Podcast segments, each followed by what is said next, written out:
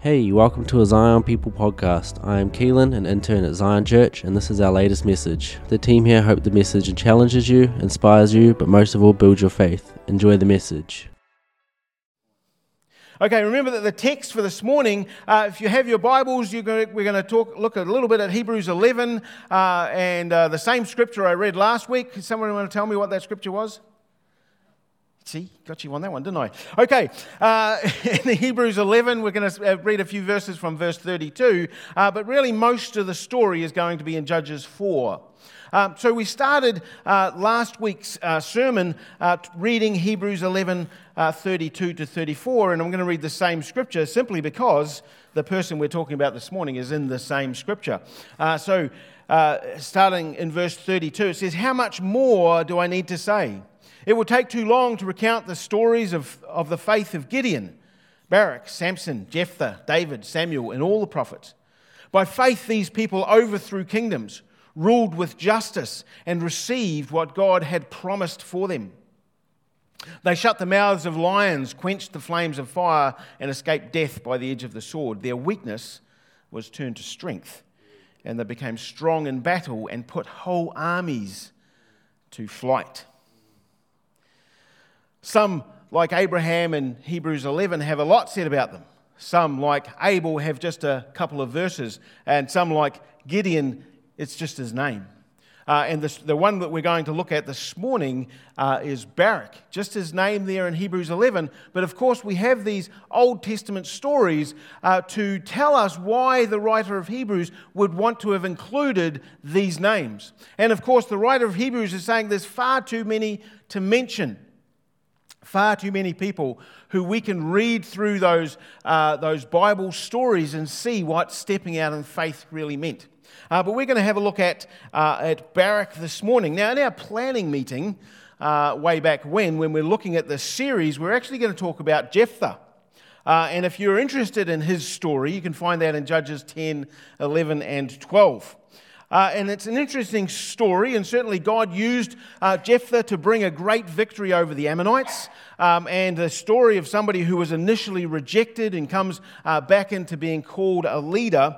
Um, and uh, uh, a great story of, of faith. And yet, what was missing uh, from the story was a specific word from the Lord. And what we're trying to unpack from this story is what happens when we receive a word from the Lord because really that's the start of our journey of faith. Faith is not just believing something in your mind and then stepping into it.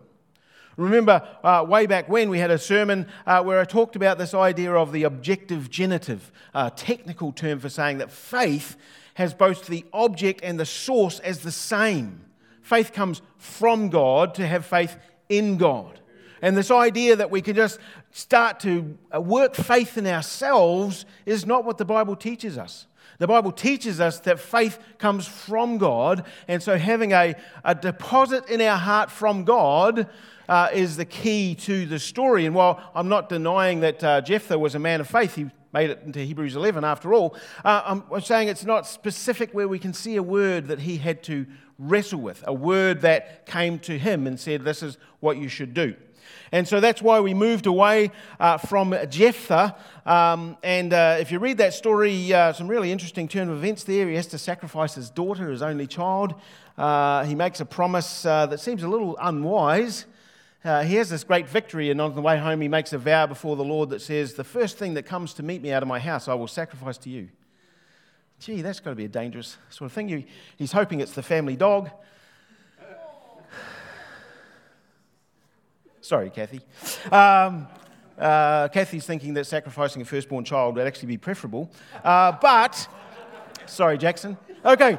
Uh, any, anyway, uh, uh, maybe it's a family cat. For any of those cat, cat lovers out there, I have to apologise to you as well. Anyway, uh, it turns out that uh, his daughter comes to meet him first, and so he has to sacrifice his daughter to God. An interesting end to the story. But anyway, that's Jephthah. If you are really interested, go and look at uh, the story through Judges 10, 11, and 12. Uh, fascinating story. Um, as we read through Judges, we find a string of unlikely heroes. Uh, so we've got people like Othniel, and you go, Oth, Oth who? Uh, Ehud, another fascinating story about uh, uh what he did for God. Shamgar, right before where the story we're going to read this morning, he managed to kill 600 Philistines with an ox goad. Are their cattle prod. It's like, yeah, that's an afternoon's work there, right there.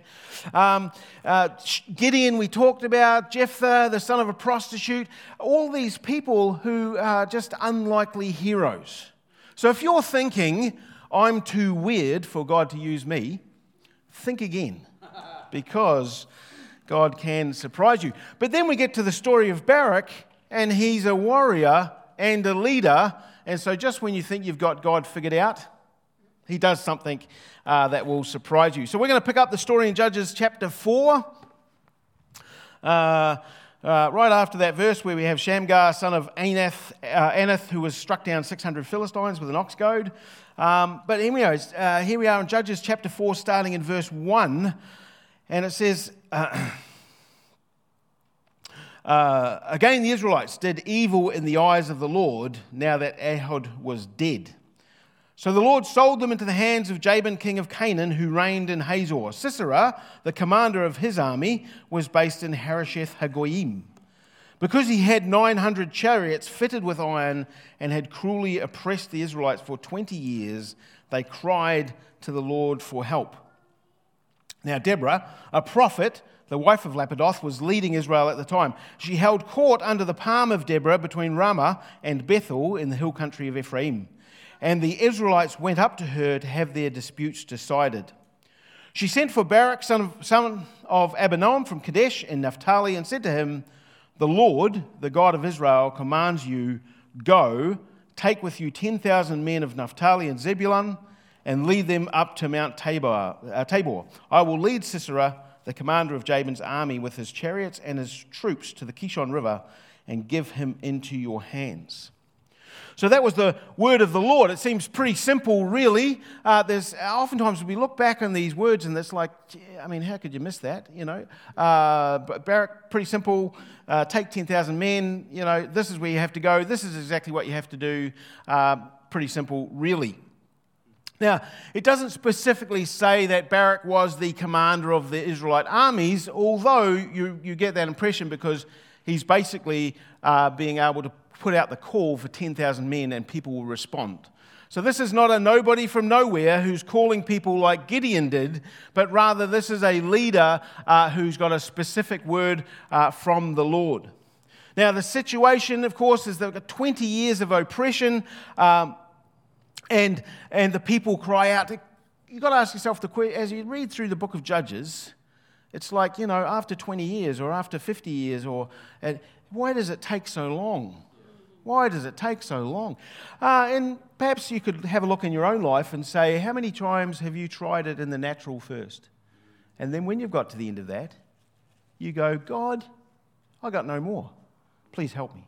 Now, of course, the encouragement would be if we go to God first, uh, things will be a whole lot easier. Uh, history tells us that man learns nothing from history. Uh, and so when we, when we actually come to that place and go, well, it's 20 years and we've been trying and we've been trying and we've been trying and nothing is working, and then they cry out to the Lord, save us, because this is not what you called us to. Now, we have the, the answer in verse 8. Barak says to Deborah, after this very specific word from the Lord, If you go with me, I will go. But if you don't go, I won't. You go, oh, gee. Uh, this response is a little different from Gideon's because Gideon's uh, resp- uh, you know, question was, Well, you were supposed to go and do this. And it's like, oh, Are you really sure? Am I really sure that is the angel of the Lord? Well, that seems obvious. There, am I really sure it's a word from God? Uh, am I really sure that they're going to have the victory? There doesn't seem to be that idea of doubt here from Barak. He's, he's, there's no uh, uh, indication in the text that he's going, I don't really believe what Deborah has said. Now, you've got to realize the times, uh, the, the law uh, was that if you uh, named yourself as prophet and you said something wrong that could be proved wrong, then you were stoned to death. Okay? So it's not like Deborah, as a judge in Israel, as a prophetess before the Lord, uh, she has the credibility. It's not like you're going to say, Yeah, no, I've heard that sort of prophecy before, I'm going somewhere else. And so Barak certainly seems to be confident in what he's hearing, uh, but his response is, Well, if, if, if you go with me, I'll go. Commentators have sort of mixed opinions about what Barak was saying here. Uh, some people say, well, it was a lack of faith. Here was, he had to step out into the word of the Lord, and it was a lack of faith. Uh, and he said, Well, I just need someone to hold my hand. As you read through the rest of the story, you sort of don't get that impression. Was it a, a sign of respect? Uh, other commentators will talk about the culture of the day, and actually taking the prophet to war with you was a, was a thing that you did, uh, not only amongst the Israelites, but amongst other nations, because they're, you know, it's almost like bringing your God along. And so maybe that was what was going on, or was an, an ancient custom. There was an expectation. Uh, was it an insurance policy? You know, uh, yeah, if, if, if I'm going to step out for you, Lord, I need someone here who's closer to, the God, to God than I am. A bit of an insurance policy, uh, someone who's more righteous than I am, and so they can step in uh, where I fail. So, we may never know the truth of the motivation, but based on Barak's actions, I would say he was, wasn't a coward uh, trying to hide behind someone else. And interestingly enough, he makes it into Hebrews 11. So that's a good indication that he was walking by faith. And Deborah's response in verse 9, uh, very, uh, at least uh, the response that Barak wants to hear, uh, probably very welcome news for him. Uh, she says, Very well, I will go with you. But you will receive no honor in this venture, for the Lord's victory over Sisera will be at the hands of a woman. So Deborah went with Barak to Kadesh. And so we have this sort of this setup in the story where, where Barak's going off to war. Deborah's decided that she'll come along, but all of a sudden the honor of the victory won't go to Barak. It doesn't seem, as we read Judges 5, which is Deborah and Barak singing about their victory together, it doesn't seem that this worries Barak too much. You would think that possibly that would be a bit of a barb from, uh, from Deborah to say, hey, you're not going to get credit for this. And, but Barak doesn't seem to be overly fazed by that in the story, uh, and certainly in the praise to God. Uh, that happens at the end. And sometimes uh, I think this is a really good lesson for us because when we step out in faith, and we see the victory, remember the victory is the Lord's.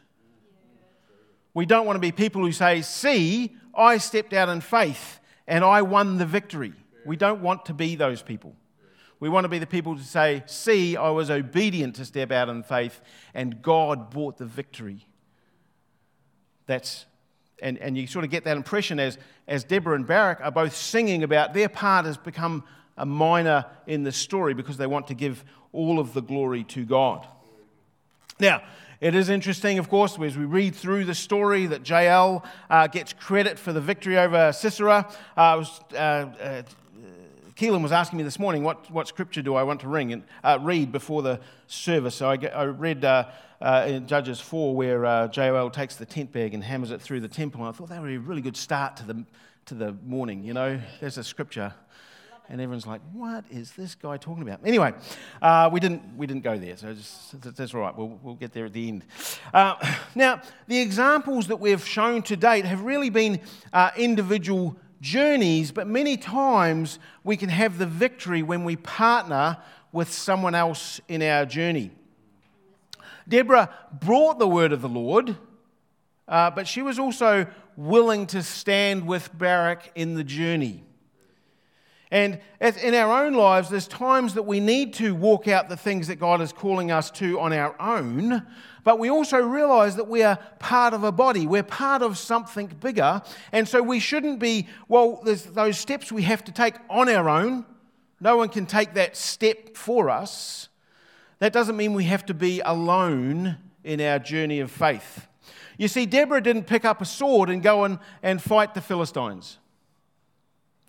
Deborah didn't stand beside Barak when he, when he sorry, the Ammonites, when, he, when he's chasing them, the Canaanites. I'll get it right yet. I'm thinking of mixing up too many stories here. The Canaanites, King Jabin of the Canaanites. Okay. All right. When Barak's chasing the Canaanites, Deborah's not there in a chariot or on foot with her sword or with spear chasing along. That's not what it was. Barak still had to lead the army into the victory that God had called him. And yet, uh, Deborah was there to encourage him uh, to lend her support uh, to what he had been called to do. In Romans 1, uh, Paul is writing to the, to the, church at Rome, and in verse, Romans 1.10, he says, One of the things I always pray for is the opportunity, God willing, to come at last to see you. For I long to visit you so I can bring you some spiritual gift that will help you grow strong in the Lord. When we get together, I want to encourage you in your faith. And we think about that, and that's, that's all very Paul like. He wants to come and bring something of the Spirit. He wants to come and encourage them in their faith. But that's not where the uh, verse 12 ends. He says, But I also want to be encouraged by yours. Paul wants to, to meet the, the, the church at Rome uh, so he could encourage them, but he also wanted to be encouraged in his own faith journey. And if you think about Paul stepping out in faith, and we see all through the book of Acts how, how the Spirit led him into what, uh, what he was being called to.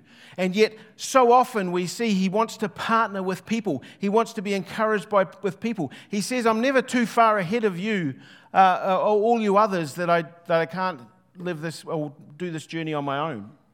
Paul wanted to be encouraged by the church at Rome, and something that we need to do is understand that we don't need to walk this journey alone. Just as Barak had to step out in faith, but Deborah came alongside and says, Yes, I will go with you. Uh, trusting in God can sometimes feel like a, a hard and lonely road, but it isn't meant to be walked alone. Some, seeing how others trust God also encourages us and challenges us. It reconfirms what we know to be true. It helps us to renew our, uh, our commitment. And in Romans, just a few verses before, in Romans chapter 1, Paul says that it helps us to walk out our obedience of faith. As we have seen others take a step of faith, then it encourages us to do the same. We should also be those people who are encouraging others to step out in their faith. The context of Hebrews 11 is that it's preceded by the last half of Hebrews 10. There's four years of Bible college to come up with that. Hebrews, the last half of Hebrews 10 is actually titled in some versions A Call to Persevere in Faith. Right? A call to persevere in faith. The context of Hebrews 11 is, going, is not to say, look, here's a bunch of people who really nailed it and got it right.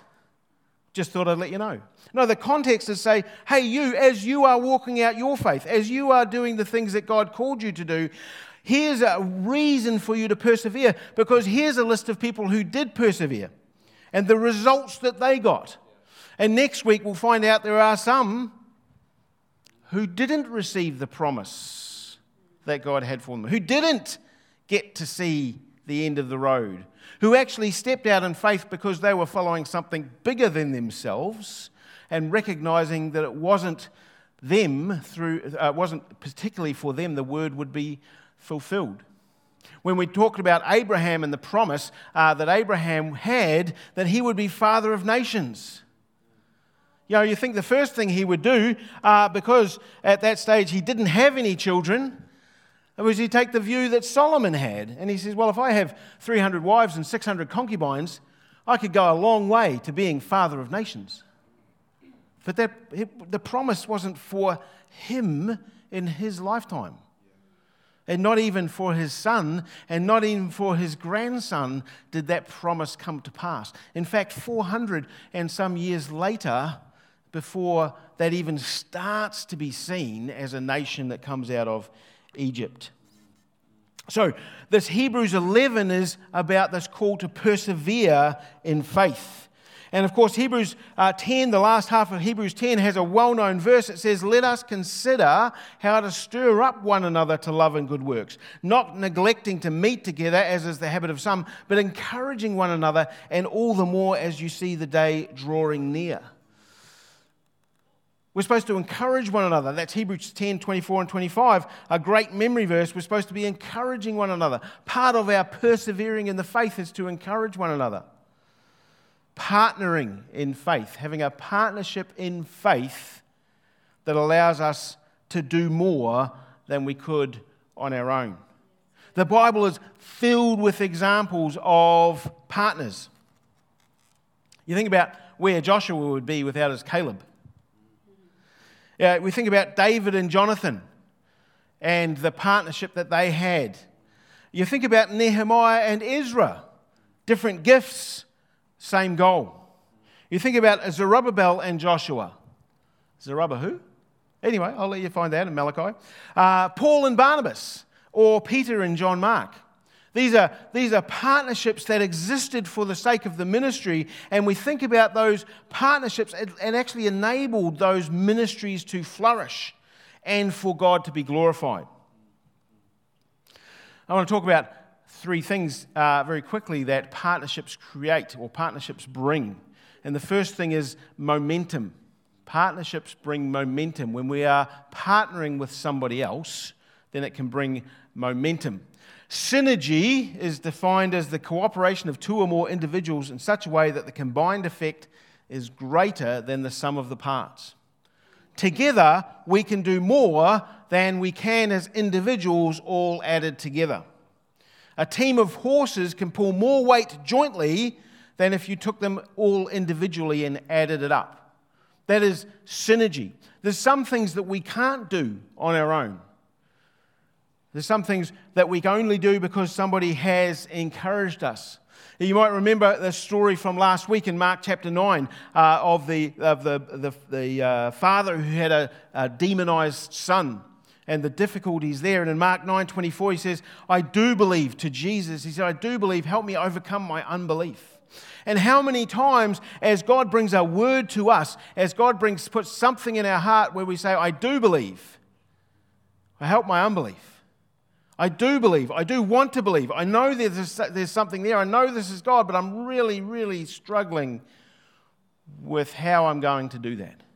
Well, that's the time where somebody else can step in to pray with you, to encourage you, to bring comfort, to talk with you. And that encouragement could be the difference between doing nothing and doing something. See, when God brings a word, oftentimes we we can hide it in our hearts and not tell anyone. And yet, when we bring it out into the open and we say, God has said this to me, uh, then others can step in and say, hey, that's great, really believing, you, uh, believing with you for it. Let me add my faith to yours. Let me stand with you in prayer and encouragement so that you can see the victory. And it's not about trying to steal someone else's blessing, but rather to see God bless others through them uh, rather than on our own. So, so partnerships can create momentum. It can be that push that gets you moving in the first place, the bit that gets you off the bar stool and out into the street. Partnership. Now, partnerships have to be very personal. Uh, people love to use that scripture, you know, uh, uh, iron sharpens iron, and so therefore I'm going to tell you what to do. Uh, well, that's not, the, that's not the whole scripture. Iron sharpens iron as one friend sharpens another. Uh, iron sharpens iron as people step close. That's not to bring a word to say, I don't know you from Adam, but therefore I'm going to give you this word because iron sharpens iron. That's, that's not the context. Iron sharpens iron as one friend sharpens another. As there is this close relationship, uh, then synergy can happen because uh, uh, partnerships require time and trust. Uh, it's, it's not very encouraging to get a word uh, from God and then somebody who doesn't know you uh, at all saying, That's the word from the Lord, just go and do it. Yeah, but that's not helpful. And so we need to be able to develop relationships uh, that we can, have, that we can uh, share our doubts, share our fears, that's a difficult thing to do, particularly when we're talking about the Word of God. You know, someone comes to you as a friend and says, Hey, I really receive, uh, believe I've received this word from the Lord, but I'm, I'm not sure what I should do. Well, duh, the answer is obvious. You should just obey. But not helpful. Not helpful. But somebody who can step close and talk about those doubts and fears, who can say, hey, it's okay to have those doubts. Just look at the story of Gideon. It's okay if you need some encouragement. Just look at the story of Barak. It's okay if you don't know how this is going to end. Just look at the story of Abraham. That's the sort of counsel that needs to come in that time of fear and doubt, not just the, well, the Bible says. It takes time to build relationship into that point where you can speak directly into insecurities or confront issues or provide accountability. We need to surround ourselves with people who encourage and not condemn, who accept that the word that they've been given, uh, accept the word that you've been given, that also to provide godly counsel and advice in that. Oftentimes, as we read through these Bible stories, it seems so obvious. And yet, put yourself in the story not knowing the end of Abraham when he leaves home. Oh, it's pretty obvious, you know. We only have to flick over a couple of chapters, and here he, here he is in the land that God's promised to him, and everything works out. But that's not where Abraham heard the word. That's not where Abel heard the word. That's not where Gideon heard the word. They didn't know the end of the story. And so, having somebody who can provide that very personal, trusting uh, relationship enables them to step in and, and bring that godly counsel, but also bring that encouragement. So, partnerships can create momentum, partnerships can be, have to be very personal, time and trust, uh, but partnerships also create safety. When we understand each other, when we can step close to each other, we keep each other from mistakes and missteps. As we've seen in this series, sometimes the word of the Lord seems to make no sense in the natural at all. And it's not about people coming together to make, you know, make sense out of something that they can't just understand in the natural. But remember, God is, God is good all the time. God is a God of order and not chaos. God seeks to bring the best in the situation. And so when you have a word from the Lord that is actually uh, uh, hard to understand or, or hard to, uh, to, to, see how this is going to work, uh, you want to have somebody who can say, hang on a minute, step back from that. Is that really what God is saying? Not doubting the word, but is that really what it meant? And sometimes just that counsel where we say, hey, just take a moment to step back from it. You're hearing this. I always say that, that we already, all of us have an already thinking box. When we hear something, it runs through our already thinking box. Yeah. What do I know about this person? Uh, what have they said in the past? Do I trust them? Uh, uh, what do they have for breakfast? Uh, all those sorts of things we're already in our already thinking box, and we take this word and we pass it through that filter that we all have, and we end up with something that brings meaning to us somebody else is able to step in and say, Is that really the right thing? It's not the word, it's your meaning that you've given to it. Let's go back to the word and say, Did God really say?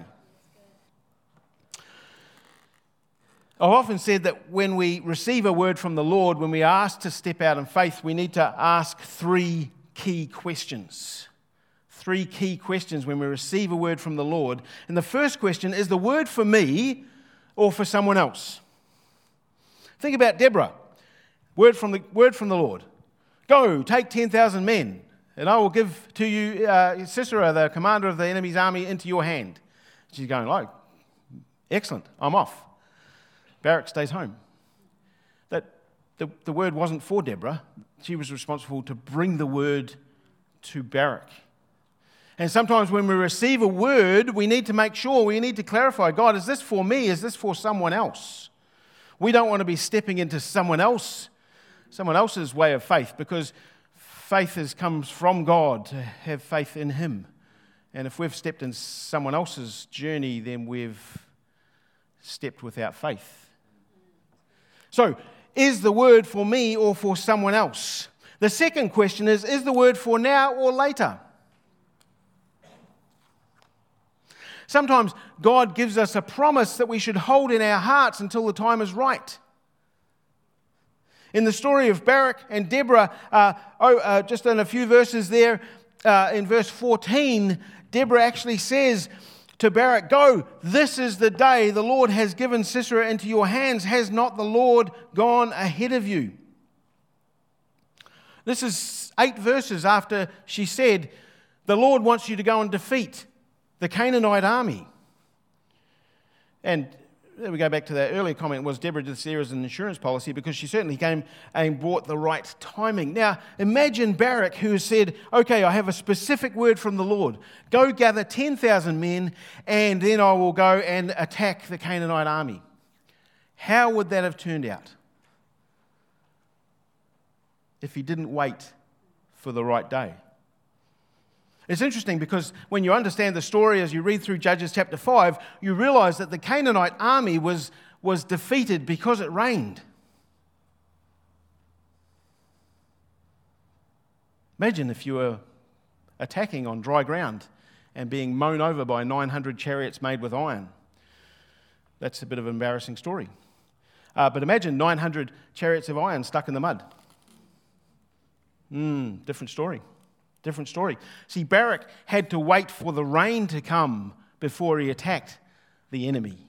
It wasn't just, here's the word, go do it, but it's, here is the word, prepare, be ready, and I'll tell you when. We need to be careful that we're not jumping ahead of God. Is the word for now or for later? Sometimes we have to just keep this in our heart and saying, is that a promise and I'm supposed to, I'm supposed to uh, start to, to move out, or is that something that's going to wait for a certain set of events? Am I waiting for the, the right time so that I can step into this thing that God has called me to do? Uh, think of David becoming king and that big gap between anointed and when he actually takes the throne. Think of Daniel praying about the end of the Babylonian captivity. He has a word, but that word doesn't come to pass for some time after Daniel prays. Think of, the, of Jesus at the wedding of Cana, uh, Cana, where he says, It's not yet my time. Timing is important, and we need to make sure that we're not stepping ahead of God. So, is the word for me or for someone else? Uh, is the word for now or later? And the third question is this Do I need to pursue the word? Or prepare for it? Do I need to pursue the word or prepare for it?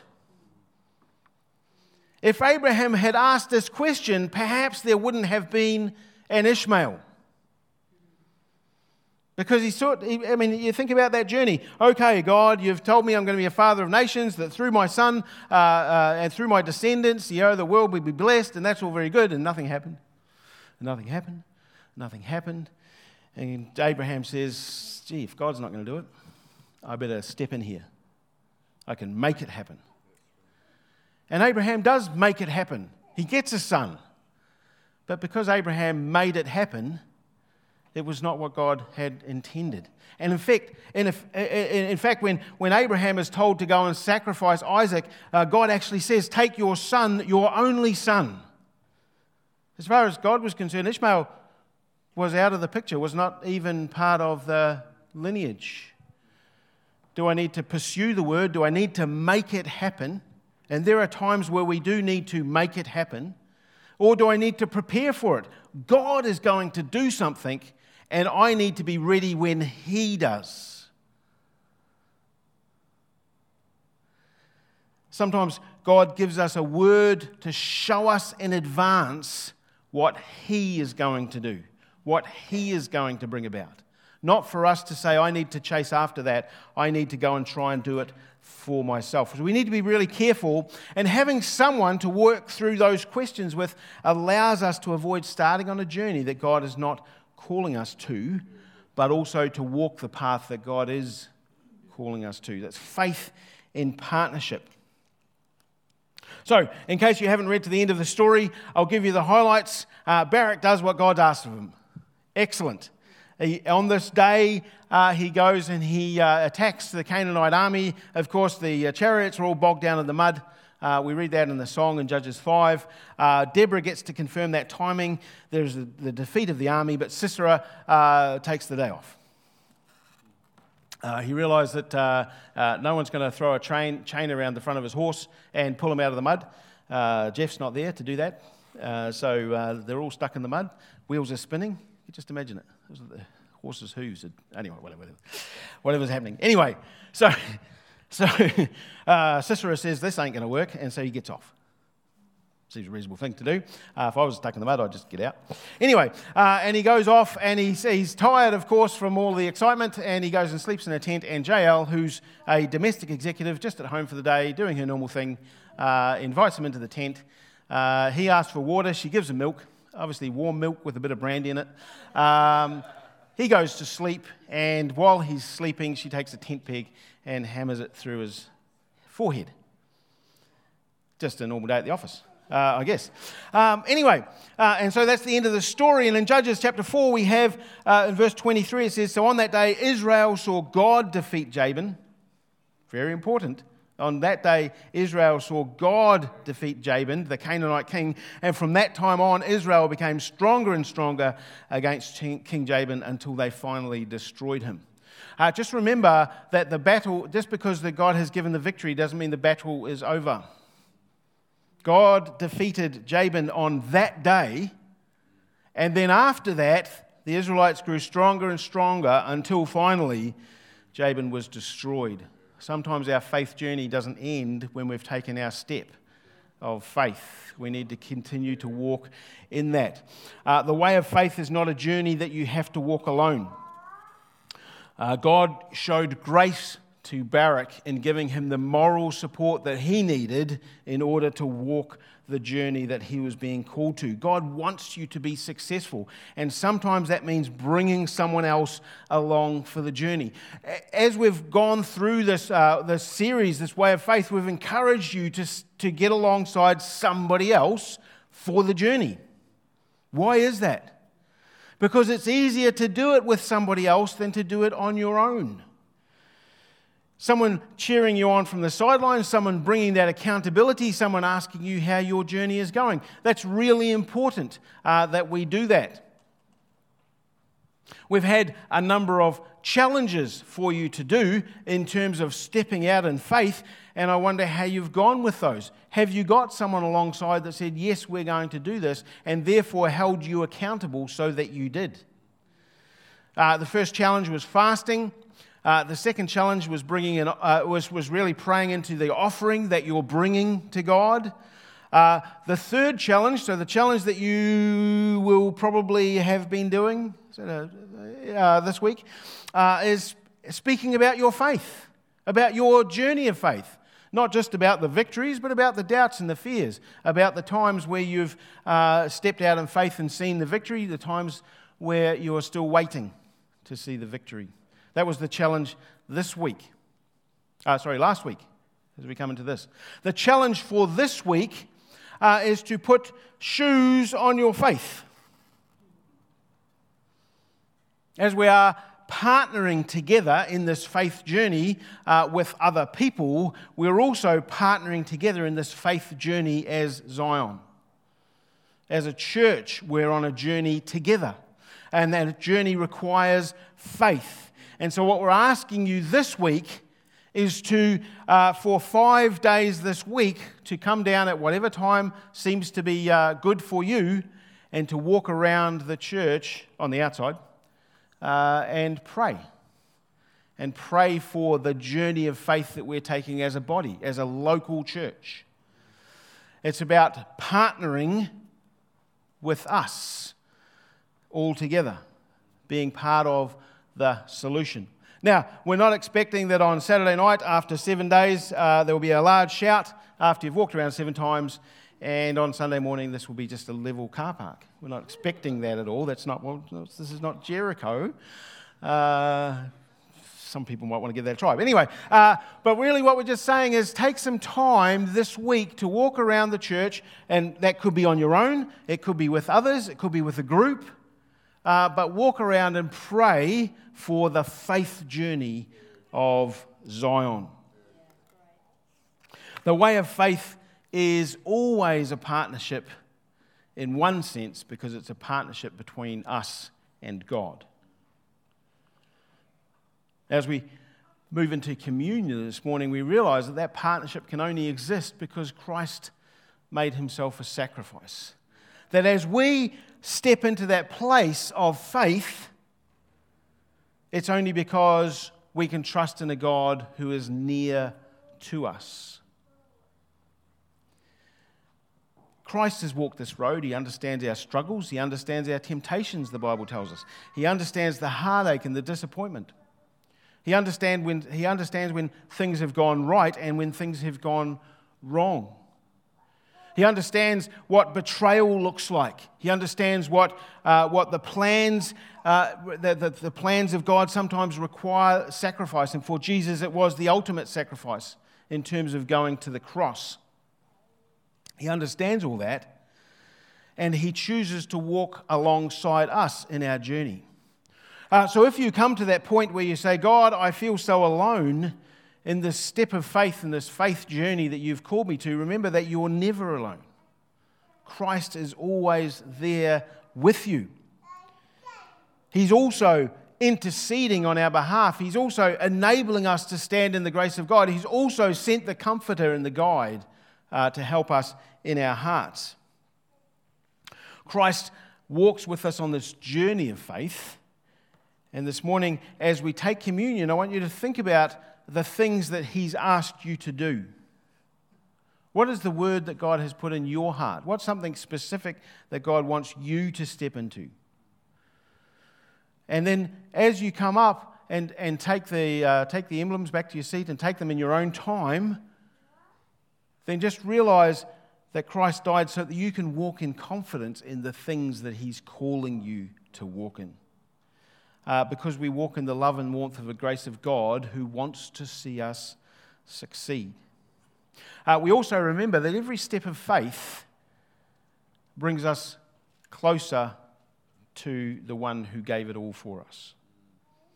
Our faith journey uh, is not have a, does not have a destination in terms of the victory, but it has a destination in terms of the person.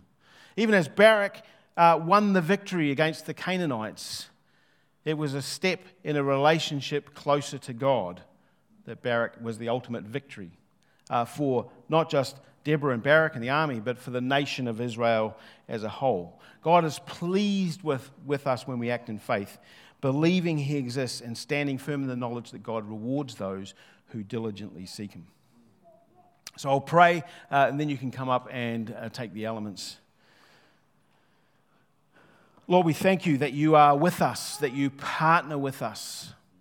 We thank you, Lord, that you died for us that you gave your body as a sacrifice so that we could step into healing and wholeness, uh, not just in the physical, but in the spiritual and the emotional as well. We thank you, uh, Lord, that you died in, in a way to pour out your blood for us as a symbol of the covenant, to say that the life that you gave is available to us. Uh, even as we remember that sacrifice, we bring life into our lives. Uh, Lord, I pray, Lord, if there's something specific that you want to remind each person here, that you would bring that to mind, that your spirit would enable them to see that revelation. Lord, that they would have the confidence that you are for them as well as with them. Lord, we thank you for the sacrifice that you've made, and we thank you uh, for uh, the, the grace and the love that you allow us to walk in. We can only do these things, say these things, believe these things because you made a way. So we glorify you and magnify you, Lord Jesus. Amen. Hey, thanks for listening. I hope you enjoyed our message and it inspired you. Stay connected and get amongst our family. Find us on Facebook, YouTube, or our app. We are Zion People.